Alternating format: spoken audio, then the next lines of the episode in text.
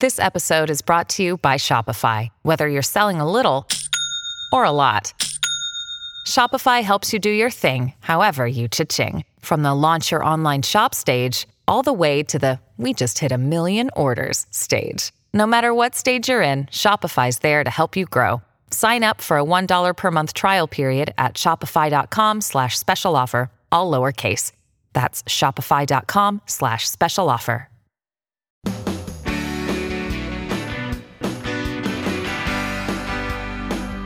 It's great to have you here on the Clark Howard Show, where it's about your empowerment with knowledge so you can keep more of what you make.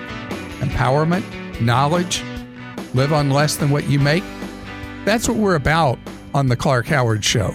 And so, my job is to give you advice, answer questions, give you guidance, give my opinion, all with that being the goal in mind.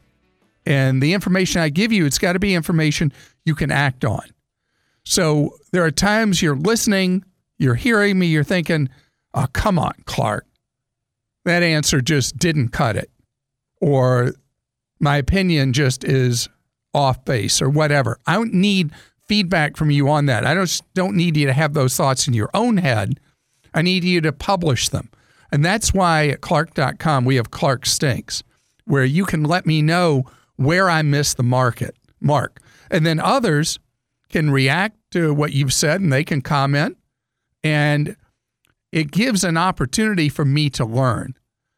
Once a week, our producer, Christa, goes through your posts on Clark Stinks and shares them with you right here on the air. I should have never encouraged you to speak. You must think I'm pretty stupid. You should be ashamed of yourself. Well, maybe I'm wrong. Maybe I'm wrong. Maybe you're right, pal.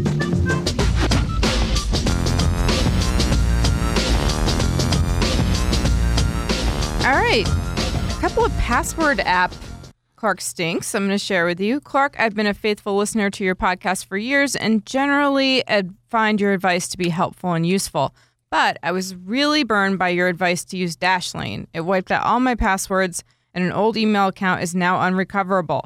All the other passwords were just annoying to recover, but some, like the email account, were impossible. That includes, by the way, the password for your message board so I could post this. I had to re register with a new username and password, expletive deleted. I am certain a good portion of this is user error, but this is really has potential for a huge waste of time. And I'm not even sure how much hassle with that email address now that the email address is gone. I'm so frustrated. I couldn't even think about a creative or humorous way to say Clark stinks. Jay in St. Louis. And I'll read the second one real quick about password managers. Hi, Clark. First, let me st- start by saying I do not think you stink. Love your podcast and other resources. I do think you could do better with your password manager recommendation of Dashlane and LastPass. Both of these password managers store your data online and both charge a monthly or yearly fee. Any data that is stored online is vulnerable to hacking. Instead, I use two local password managers. My data is stored locally through Although both offer options to sync online, they also have options to sync over your home network, which is the option I use. KeePass, K E E Pass, is a free open source password manager, and eWallet by Ilium Software is a one time purchase for $10 for mobile devices and 20 for a Windows PC. There's no monthly or yearly fee. Both are excellent programs, and since data is stored locally, more secure. Shelly. I, I want to first address the Dashlane. I've not heard a complaint like that about Dashlane, and I'm really sorry about the fact that trying to protect yourself ended up being an ultra hassle factor for you. So I'm sorry I wasted so much of your time. On the issue of storing locally, again and again, we've had posts for various things I've talked about that go back to the core of not storing things in the cloud because you create a secondary vulnerability when you're trying to eliminate a vulnerability in the first place. So, will you name those two uh, things that you store locally instead of in the cloud again? Because I'm not uh, familiar with either of them. KeePass, K E E Pass, is one, and then the other one is eWallet. All right, I appreciate those suggestions. You know, this is an area where um, I know a decent amount, but probably enough just to be dangerous. And having suggestions from people who've walked down this path and are very knowledgeable about technology is really helpful. So, anyone else, if you have specific suggestions about how best to protect your online identity that you want to share with others, please post that. Clark answered a Clark Stinks about selling used CDs. The answer was correct as far as it went, i.e., it's not a copyright violation to sell used CDs, but I remember the call that prompted the stink, and I remember wondering why Clark didn't bring up copyright issues at the time. As I recall, the caller said he wanted to sell his CDs because he'd already made digital copies of the content and didn't need the originals anymore. If you buy a CD, you have the right to make your personal copies for your own use. If you transfer ownership of the CD, you give up the right to keep those personal copies. Nobody's ever likely to be prosecuted for it, but legally and ethically, it's a copyright violation. Thank you for posting that. And let me tell you an annex to it that stunned me. I had no idea till I read two reports recently that the music industry is still having an enormous problem with pirating, where people are stealing music they're not paying for. And that was a problem that I thought was gone because of Pandora, Spotify, Apple Music, and the rest, where you have for either for free with commercials with some of them or with you paying a monthly fee, you have uh, essentially an unlimited library of music. And if you pay a fee of some kind, you have both online and offline ability to play music. I didn't know people still stole music. Clark, you recently stated that money in your retirement account should be well diversified. Quoting you verbatim, well diversified, what that means in simple English is that having money in a variety of stocks not your employer's own. In fact, the percent I like to have an employer's own stock in a 401k is 0%. This was good advice until the part about not having any 401k money in an employer's own stock. There is nothing wrong with having some money in the own, employer's own stock, especially if you work for a stable company or a blue chip company listed on the S&P or Dow Jones. 0% is actually too conservative, eliminating any risk when especially young workers should be taking on some limited risk.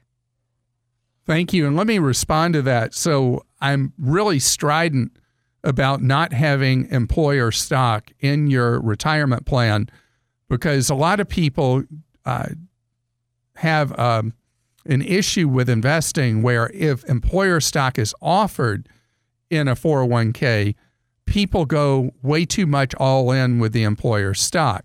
I have to be really, really stark and strident with that to get people's attention because people feel like, oh, I work here. I know everything's great. It's going to be wonderful to have my retirement and my employer stock. But that's too many eggs in one basket because you're also getting a paycheck from that employer.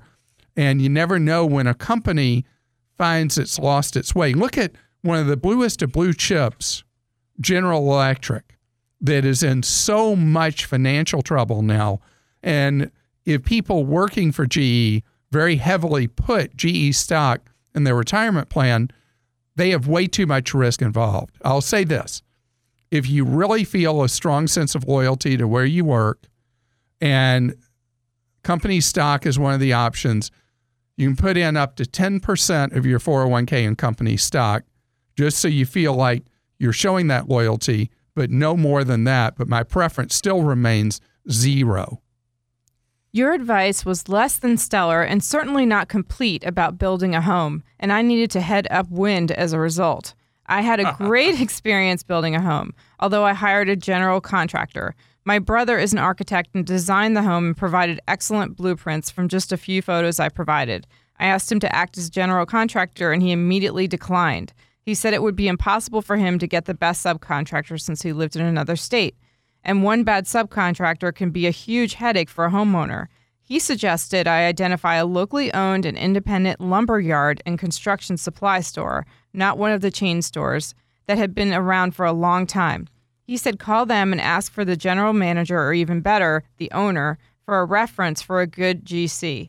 He said they will know who pays their bills on time, who does good work, who buys the cheap supplies or the good stuff, who has a good crew, who has a good reputation, etc. I got a reference there, and my general contractor did a great job. That is a fantastic post, and thank you for sharing. It's funny when I talk to people who have actually built their own home. Usually, when I ask people if they would do it again, the answer is flat out no. In your case, it worked out very well. And I love the methodical process that your uh, brother, the architect, recommended.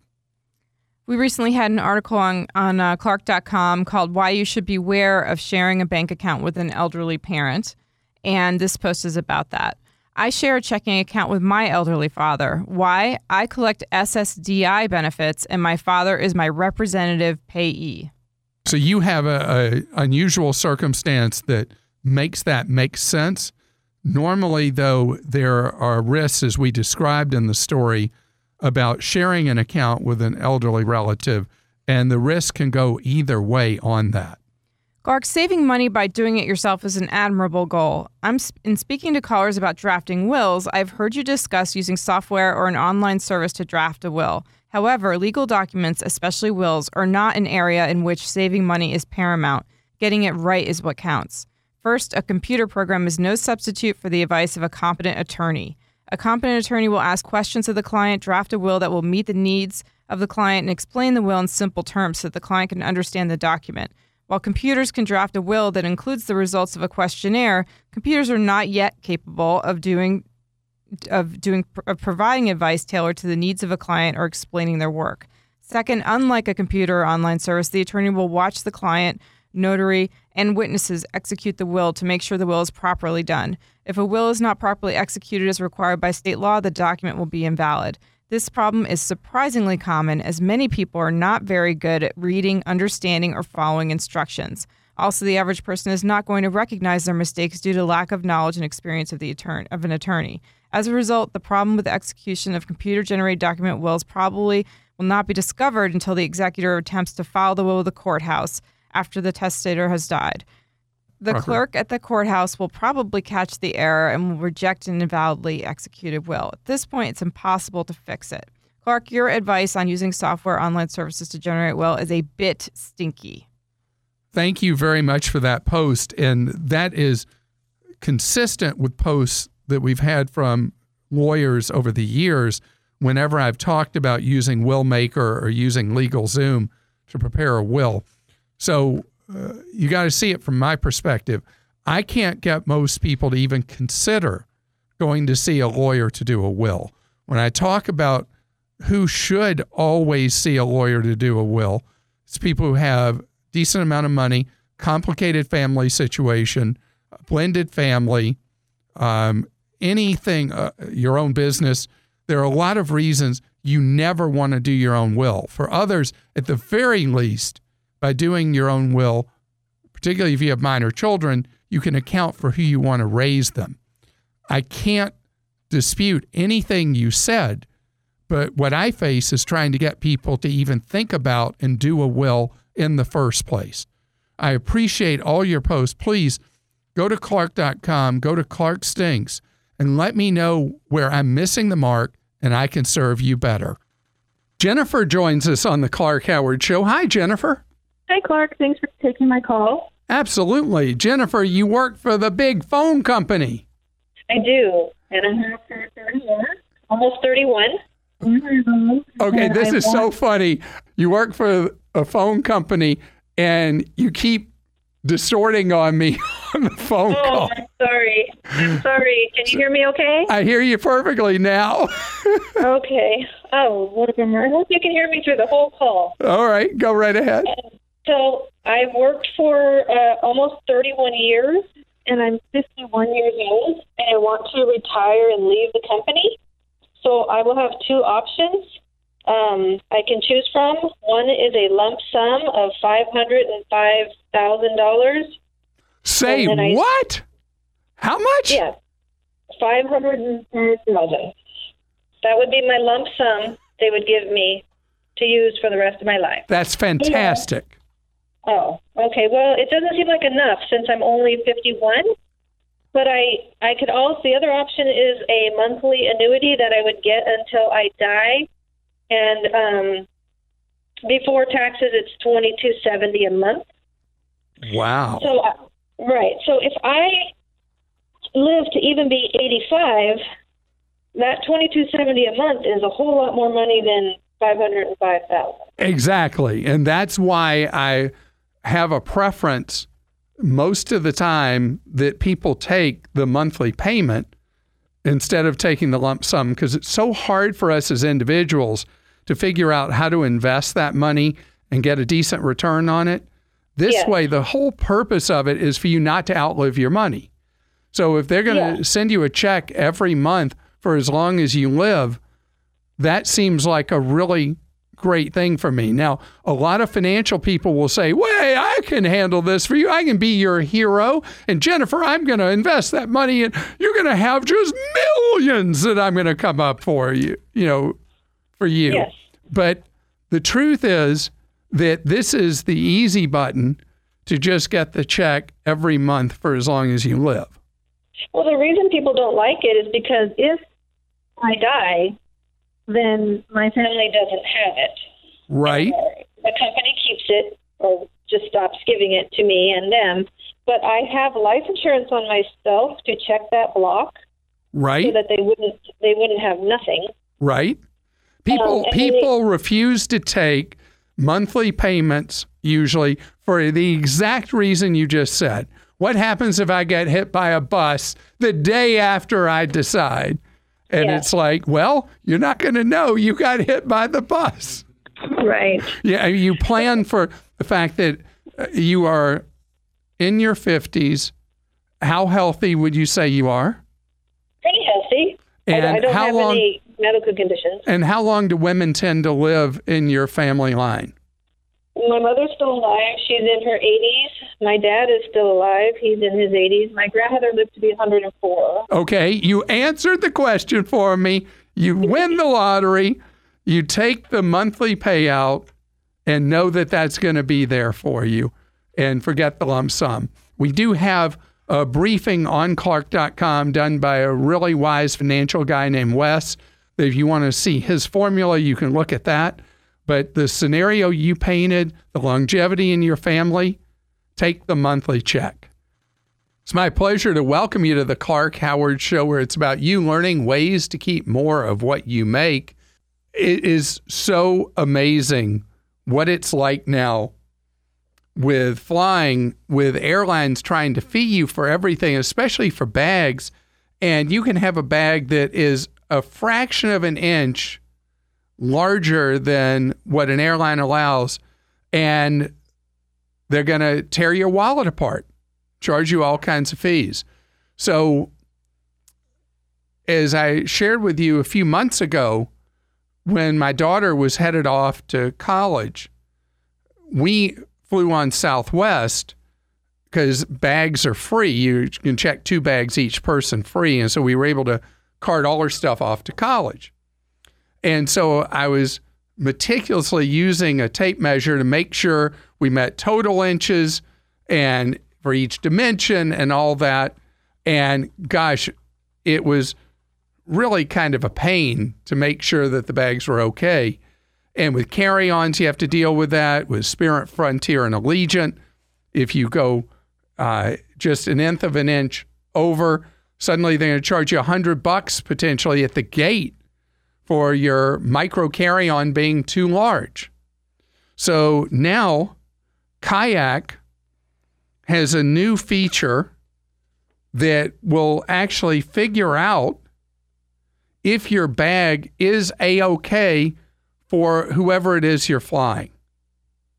And it only works right now for certain iPhones, no Android version yet.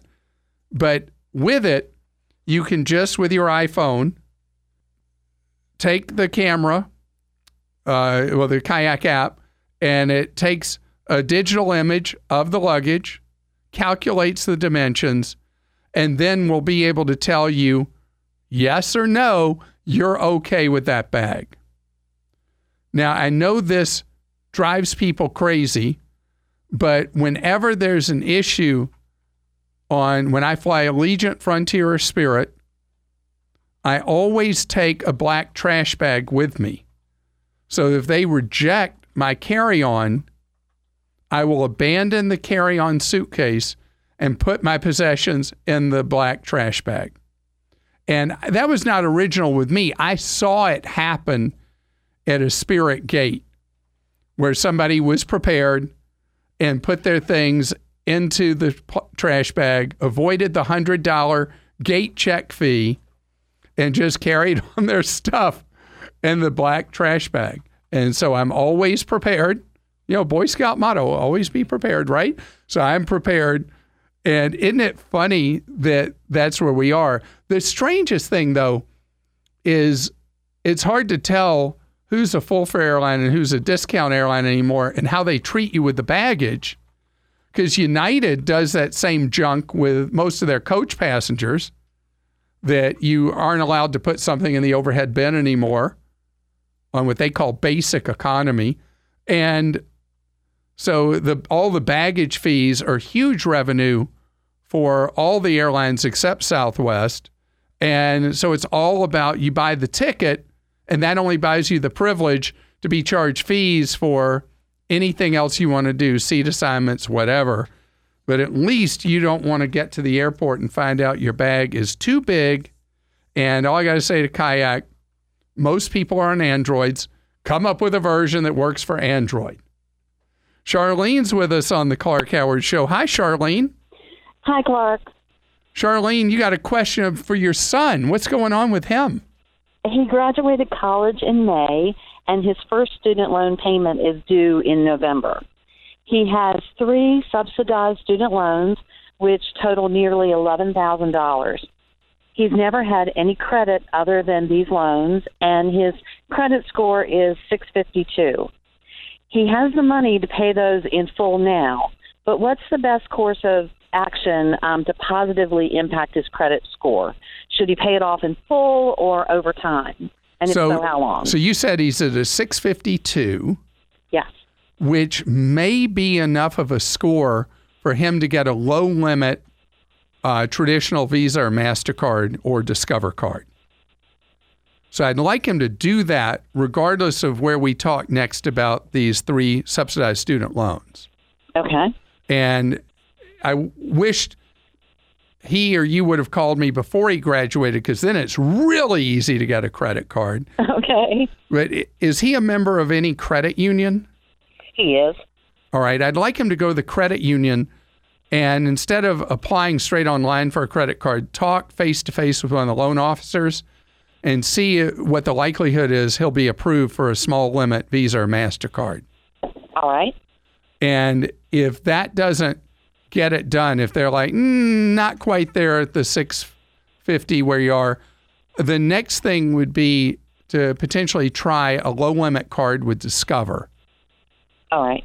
And if all traditional channels fail, I'd like him to try something called Petal Card. P E T A L card.com. And it's a non traditional issuer of traditional Visa cards and see if he can get one from them. All right. On the student loans, with um, federally subsidized student loans, the interest rates now that he's going to be paying and when he would have graduated from school, those loans are at pretty low rates, aren't they? Yes, about 4% or less. So uh, that's really lucky. You know, people taking out student loans now, federally subsidized or unsubsidized, are paying higher rates as interest rates have gone up. So his timing was good. And the 11 represents his entire student loan debt? Yes. That's fantastic. He was a very good student. Well, that is great. So if he has cash, he could pay them off, but uh, at the interest rates they have, there may be other priorities. Like what kind of things is he having to do right now? Like, is he having to go rent an apartment? Uh, is he needing transportation? Like, what's going on in his life, let's say in the next 18 months to two years? He's still at home, so he's enjoying um, being rent free for right now um, and transportation is taken care of. So he does not have those expenses right now. Hmm. What point are you going to charge him rent? Maybe soon. even even a token amount of rent, I think, is good for somebody to be paying who's now graduated and has a job. Yes. Yeah. So um, I think that's that's good, and I hope you've set ground rules for him.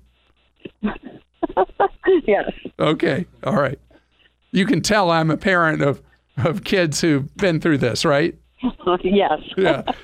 Uh, so if there's nothing specifically that he's trying to save up for or anything like that, and he's got the funds, four percent even, just go ahead and, and uh, encourage him to wipe out the student loan debt.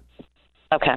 And be, uh, you know, he's starting off in a new job, finishing college, being totally debt free will be wonderful. Great. Uh, but before he so pays much. them off, before he pays them off, I want him to make sure he can get one of these credit cards Okay. I will do that. and then blow through the student loans and he'll be good. Mosley is with us on the Clark Howard Show. Hi, how you doing? Good afternoon, Clark. How can I serve you today? Three things, Clark. Number one, I heard about your health scare, so I'm glad to hear that you're back to health and serving. Oh, well, thank you. Uh, somehow, the fact that I had rhabdomyolysis has just reemerged. I don't know if, if it popped up. Did you see it on the web or something? I did. Because several people have mentioned it again just recently, and that was um, a year and a half ago, and it was it was a pretty scary thing for a while. But I'm fully healthy again. Thank you. Good deal. Um, secondly, uh, I've been listening to you for a while. I've been following some of your, your advice, and right now I have a 800 plus credit score with all three agencies. So thanks for putting out that good information. You know that makes your score higher than mine. I just checked Well, mine recently, and you're you're above me right now. Well, I still need to get to that that net revenue that where you're at. So yeah, you got me beat there. Okay. Um, but my question is this: um, I have about twenty thousand dollars left on a car loan. Um, I have some credit cards with pretty high limits on them. One of them uh, would take care of most of that loan. So I was considering doing a balance transfer to get the interest down to zero while paying that off, and I wanted to get your advice on that. So you can do a zero balance transfer, no four percent fee for doing the balance transfer. There's like a three percent transfer fee, but no interest for a certain amount of time after that. So you get like eighteen months, zero percent Correct. interest. Right. Would you be able to wipe out twenty grand in eighteen months?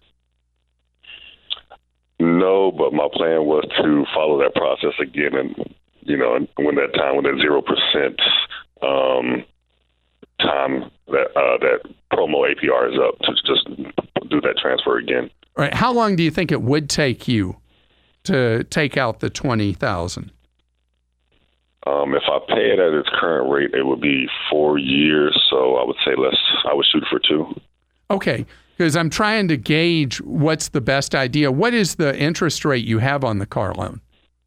Uh, five point nine. Which is not a terrible rate. Is that issued by a car dealer, a bank, or a credit union? Uh, bank. Okay.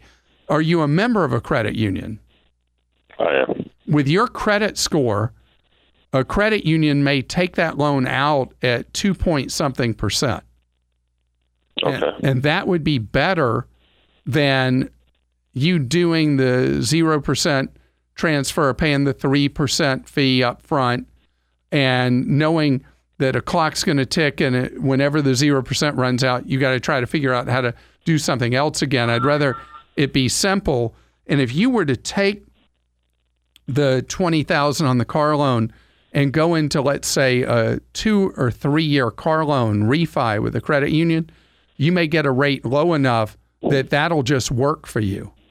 Hadn't considered that. Yeah, credit unions do a big business in refining car loans because roughly um, somewhere three quarters to 80% of people finance a vehicle at the dealer and the dealers mark them up and stuff. So credit unions pretty easily can refi somebody into a significantly lower rate usually than what they've got in the loan they originally took out buying the vehicle. That's awesome. Um, yeah, I'll definitely look into that. I'll be in touch with my credit union today. And see, since you've got this, uh, what's known as a golden credit score, once you're above 800, it's known as a golden score. you probably will have people at the credit union saying, "Hey, how about we borrow some money from you, Mosley?" they can always ask. because you got it so together. That is phenomenal. That's fantastic to have such a great credit score. So good for you. That comes with how you handle money over time, and you've obviously handled money beautifully. This episode is brought to you by Progressive Insurance. Hey, listeners, whether you love true crime or comedies, celebrity interviews, news, or even motivational speakers, you call the shots on what's in your podcast queue, right? And guess what? Now you can call the shots on your auto insurance too. Enter the Name Your Price tool from Progressive. The Name Your Price tool puts you in charge of your auto insurance by working just the way it sounds. You tell Progressive how much you want to pay for car insurance. Then they'll show you a variety of coverages that fit within your budget giving you options. Now, that's something you'll want to press play on. It's easy to start a quote, and you'll be able to choose the best option for you fast. It's just one of the many ways you can save with Progressive Insurance. Quote today at progressive.com to try the Name Your Price tool for yourself and join over 28 million drivers who trust Progressive. Progressive Casualty Insurance Company and Affiliates. Price and coverage match limited by state law. Susan is with us on the Clark Howard Show. Hi, Susan. Hi, Clark. Thank you so much for taking my call. It is um, my a, pleasure. Um, I love listening to you. Um, I have a question on flood insurance. Uh, I'm getting ready to purchase a home that is absolutely going to require that I get flood insurance, and I thought that the only option available was government flood insurance. But um, the insurance carrier that I'm getting insurance um, from gave me the option of private flood insurance, and I didn't know how that compared to governmental insurance and if it's something I should even consider. So, private flood insurance is only a backstop if you're buying a very expensive dwelling that okay. you need a backstop beyond the federal flood insurance program. The federal flood insurance program is subsidized by your fellow taxpayers. Okay. And so the first dollar loss you want to go against the federal flood insurance program. And uh, it's really simple to buy it. it. There's a website that explains everything about the federal program at floodsmart.gov. And okay. for homes that the structure itself, you know, net of land, you don't consider the land, that have um, uh, a value of a quarter million dollars or less, okay, you're fully covered by the federal flood insurance policy. How much okay. is this home you're buying likely worth? Um, I, it will be covered for like three hundred thousand dollars. Okay, so you could. I mean, you got you have a situation you could stack additional private flood insurance on top in the in the situation where this house is that you're buying, would a flood create a total loss of the house? Is it multi-story? Like, what's this it, looking it, like? It is a one-story house, but it is a second home at the beach. Okay, so so I so have. I, I'm the same situation as you, Susan. Okay. I have a second home at the beach and I have a homeowner's policy. I have a windstorm policy. Those are both private. Okay. I have the federal flood insurance for the 250, and then I have private flood insurance for the excess. Okay. So it's right. much more gotcha. complicated. And with the second home, I should tell you, uh, you and I don't get the same subsidy that people do with a primary residence.